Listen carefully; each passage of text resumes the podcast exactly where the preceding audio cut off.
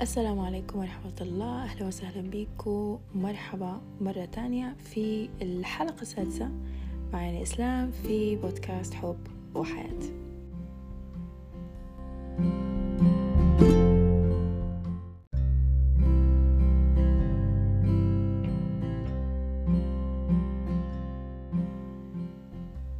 تخيل معاي إن واحد عنده قطعة أرض وعنده فيها حوش. قطعة الأرض هذه مش مداير لها سور حوالينها يعني. فتخيل كيف حيكون شكل حياته فيها. أي شخص اللي يسوى واللي ما يسواش حيجي يتعدى عليه قطعة الأرض متاعها مثلا لو هو زارع شجر حتلقى في ناس يخشوا مثلا ياخذوا في الثمار بتاعك بدون إذن منك. أو لو كنت حشاك مثلا مربي حيوانات ممكن تتعرض للسرقة. أو ممكن حتى يوصل التعدي هو إن شخص يحاول إنه يخش وينقز نقول الحوش ويخنب منك. هذا بالنسبة لي أنا أقرب مثال آه، ملموس باش قدرت نفهم شو معنى الحدود الشخصية. وحناخدكم معاي في الحلقة هذه حنشرح لكم شن تعريف الحدود الشخصية شو معنى الحدود الشخصية وعلاش أساسا صعب إن إحنا نقولوا لا أو نرسم حدود شخصية وأساسا علاش مهمة الحدود الشخصية. طبعا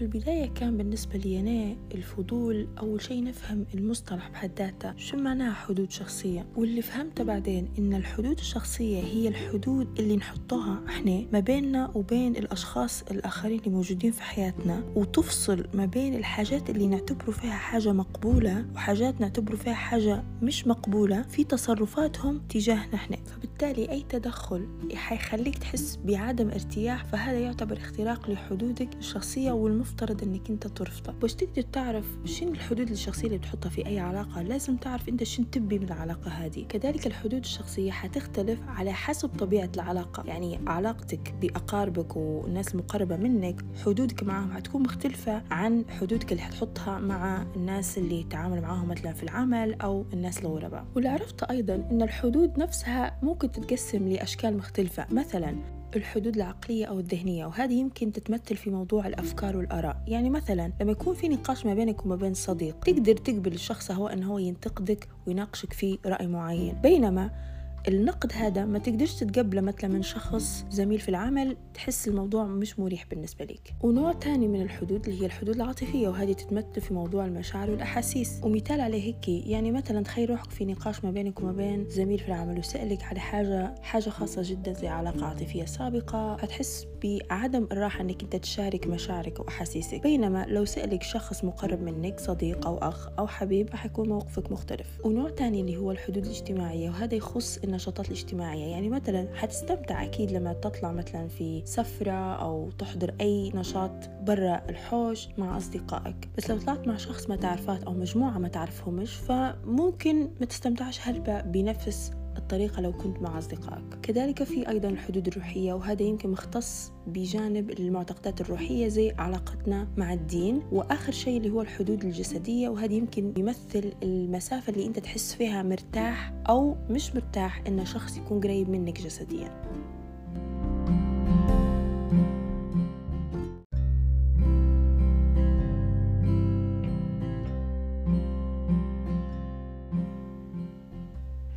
كتر ما نسمع في مصطلحات من بينها مصطلح هذا الحدود الشخصية وإنه لازم نتعلم ونديروا حدود شخصية. صحية. كان السؤال طيب علاش مهمة الحدود الشخصية؟ والحاجة تعلمتها للحظة هذه إنه يمكن الحدود الشخصية مهمة من ناحيتين. أول شيء ناحية شخصية يعني تهمني أنا من خلال علاقتي مع نفسي. والناحية الثانية هو علاقتي مع غيري. وهذه يمكن حاجة اكتشفتها مؤخرا. لأنني كنت نعتقد إن الحدود الشخصية مهمة بالدرجة الأولى فقط على خاطر نحن على خاطر علاقتنا بنفسنا وعلى خاطر إن إحنا نحموا نفسنا مثلا أو نحافظوا على سلامنا الداخلي. فكان أول حاجة واللي شفتها من ناحية أهميتها بالنسبة لي أنا شخصيا إن لي علاقة بشكل كبير جدا في نقولوا في مرحلة أو في رحلة حب الذات. لأنني اكتشفت إن لما أنا عندي القدرة إنني نختار ندير الحاجات اللي نحبها ونرفض إنني ندير حاجات ما نحبهاش فهذا يعتبر دليل على إنني نحب نفسي. وهذا بالتالي حيأثر وحيزيد ثقتك بنفسك وحيزيد تقديرك لذاتك. وكل ما ثقتك بنفسك تزيد كل ما يكون عندك القدرة إنك تاخذ قرارات مصيرية في حياتك بدون تأثير الآخرين. الآخرين عليك أنت وعلى قراراتك الشخصية. والحاجة الثانية بالنسبة لي أنا اللي هي أنك أنت تحمي نفسك من الاستغلال. وهذا يمكن حاجة حنلاحظوها مع الخبرة مع كثرة علاقاتنا مع الناس واحتكاكنا بهم حيقابلوك ناس للأسف الشديد حيحاولوا يتلاعبوا بك الناس هادو حتلقى أن هم واحدة من الحاجات أو الاستراتيجيات متاعهم يحاولوا بشكل مستمر يختبروا حدودك الشخصية. ليش؟ لأن هم يبوا يفهموا قداش يقدروا يستغلوك أو هل هم يقدروا يستغلوك أو لا. فلما أنت يكون عندك حدود شخصية واضحة جدا وغير قابلة للكسر. الناس هادو حيتراجعوا وحيهابوك وزي ما نقولوا حيديروا لك ألف حساب قبل ما يطلبوا منك أي شيء.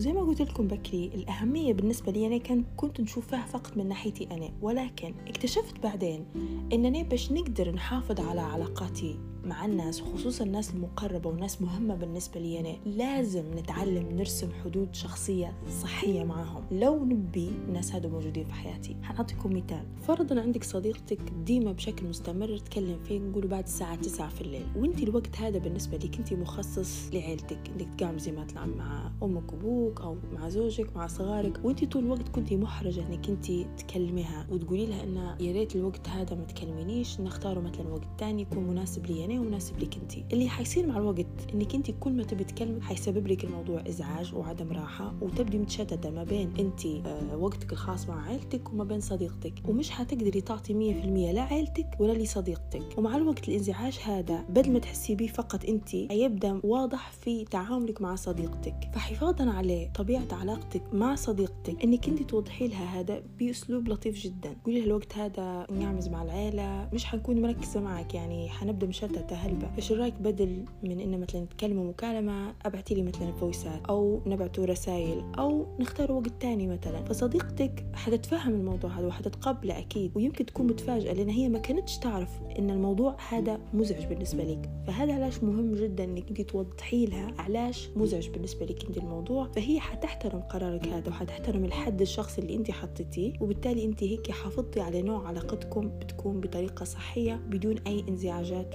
منك انت أو منها هي.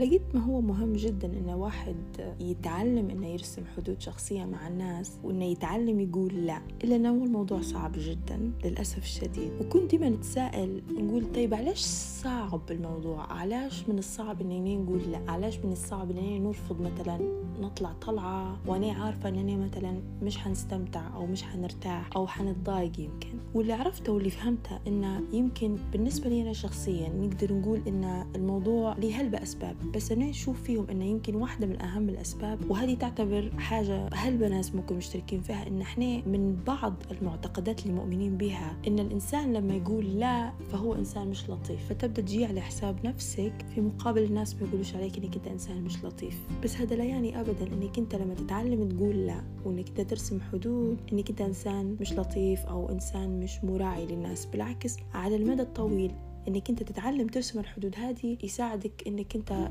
تكون علاقتك مع الناس علاقة صحية. كذلك حاجة تانية أيضا اللي هي شعور بالذنب. بعدها. يعني تخيل حد يطلب منك طلب وانت مثلا لأي سبب من الأسباب ما تقدرش تساعد الشخص هو أو ما تقدرش تعطيه الحاجة اللي هو يبيها منك. فلما تقول له لا ما نقدرش وتعتذر حتحس بالذنب. أيضا تبدأ تخمم بشكل مستمر إنك أنت بتبيش تجرح مشاعر الناس. فتلقى روحك طول الوقت توافق وتساير. أي طلب يطلبوا منك أو أي حاجة يبوها منك تعطيها لهم. كذلك ممكن يكون سبب صعوبة إنك تقول لا إنك أنت تخاف لو تقول لا الناس مش حيحبوك. فتقعد تساير فيهم وتعطيهم أي حاجة يبوها منك لغرض انهم يحبوك. ونقطة تانية أيضا كانت بالنسبة لي أنا شخصيا حاجة مزعجة جدا ولغاية تو على فكرة يعني قاعدة نعاني جدا من الحاجة هذه وهي الخوف من المواجهة أو ال fear of conflict فنحاول بشكل مستمر اننا يعني ندير أي شيء باش من من ما نضطرش اننا نتواجه مع شخص على خاطر الموضوع هذا.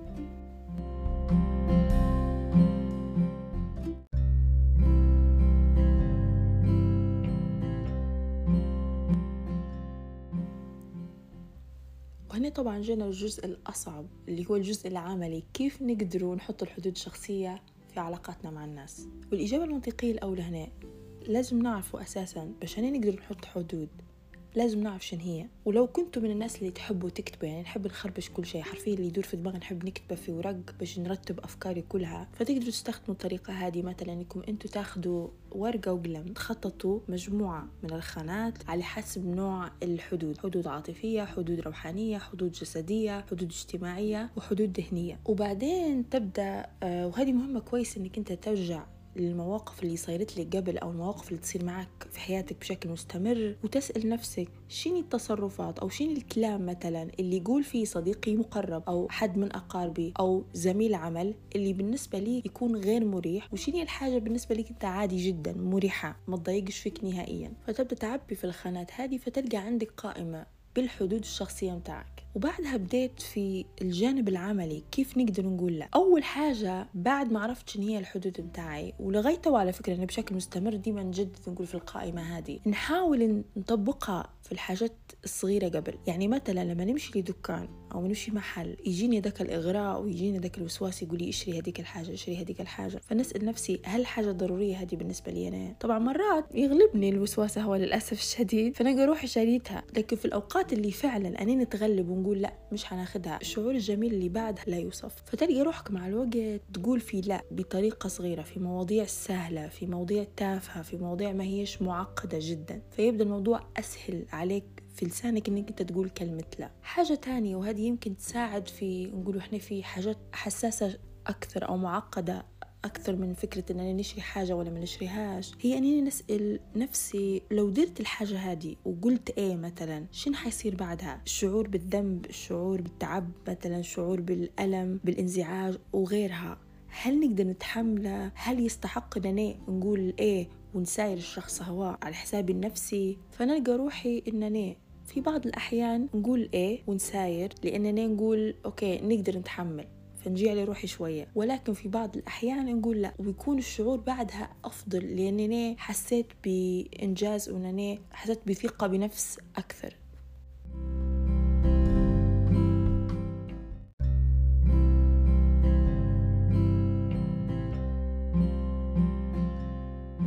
رسم الحدود الشخصية تعتبر ثقافة مهمة جدا وللأسف في مجتمعنا تعتبر صعبة جدا ويمكن تكون أصعب أكثر كل ما زادت علاقتك مع الناس قربهم ليك للأسباب اللي ممكن ذكرتها ولكن زيها زي أي خطوة تانية من رحلة اكتشافك لنفسك رحلة حبك لنفسك رحلة تقبلك لنفسك من الأجزاء المهمة جدا اللي تساعدك إنك أنت تعزز احترامك لنفسك وتعزز احترام الناس لي إنك تتعلم المهارة هذه. ومهمة جدا نعرفه إنه مش بالضروري الفكرة إن إحنا نقول لا. حرفيا أنت تقدر تقول لا من غير ما تقول لا. وهذا يعتمد على أسلوبك. يعني تقدر تستخدم أسلوب لطيف بدون ما يكون في أي نوع من الهجوم أو ألفاظ قاسية. يعني إنك أنت تكون حازم إنك أنت ترسم حدودك الشخصية مع الناس. مش معناه إنك أنت إنسان قاسي. بالعكس حزمك في رسم حدودك الشخصية مع الناس. هذا أول شيء احترامك لنفسك يزيد ثقتك بنفسك ونفس الشيء إنه هو يحافظ على علاقتك مع الناس. وزي أي شيء وزي أي مهارة نبغى نتعلموها محتاجين صبر وتكرار واستمرارية. وهي رحلة مش ضروري إن إحنا تكون كلها راكبة فوق. هي ups and downs فوق وتحت. ففي أي مرة أو موقف مرت بيه وحسيت إنك أنت فشلت إنك أنت ترسم أو توضح حدودك الشخصية لأنك أنت حشمت حسيت بالذنب أو غيرها ما تخليش الحاجة هذه توقفك؟ وحاول مرة تانية لغاية ما توصل للاتزان الصحي. وهذه يمكن حاجة كنا نحاول إن نحققها بشكل مستمر.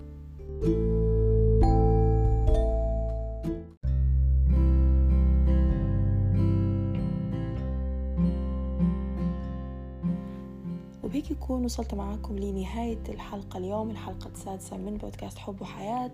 نتمنى تكون الحلقة خفيفة عليكم تكونوا استفدتوا من تجربتي في هذا الموضوع. وتذكير دائما مستمر إنني لما نحكي لكم في حاجات زي هذه هذا لا يعني إنني خلاص حققت المعادلة المثالية وصلت للمرحلة المثالية أبدا. أنا قاعدة في الرحلة هذه واحدة من الحاجات اللي ديما نحاول نذكر بها إن الغرض الأساسي من البودكاست مش إنني نحاول ننظر عليكم. بالعكس هي حاجة أنني قاعدة نمر بها ونحاول نشارك فيها معاكم. فأي حد يسمع البودكاست في أي حلقة من الحلقات ممكن يلقى نفسه ويقول okay تمام. يعني أنا التحدي هذا مش أنا بس بروحي نمر بها وإنه في شخص تاني يمر بنفس الحاجة هذه. شكرا لاستماعكم شكرا لدعمكم ممتنة جدا جدا. لو عجبكم البودكاست وعجبتكم الحلقة متابعتكم عندي حتكون مهمة جدا في أي من من منصات البودكاست اللي تسمعوا فيها الحلقة. نتلاقوا بإذن الله في حلقة جديدة الحلقة السابعة. لغاية هذاك الوقت كونوا في حفظ الله. إلى اللقاء.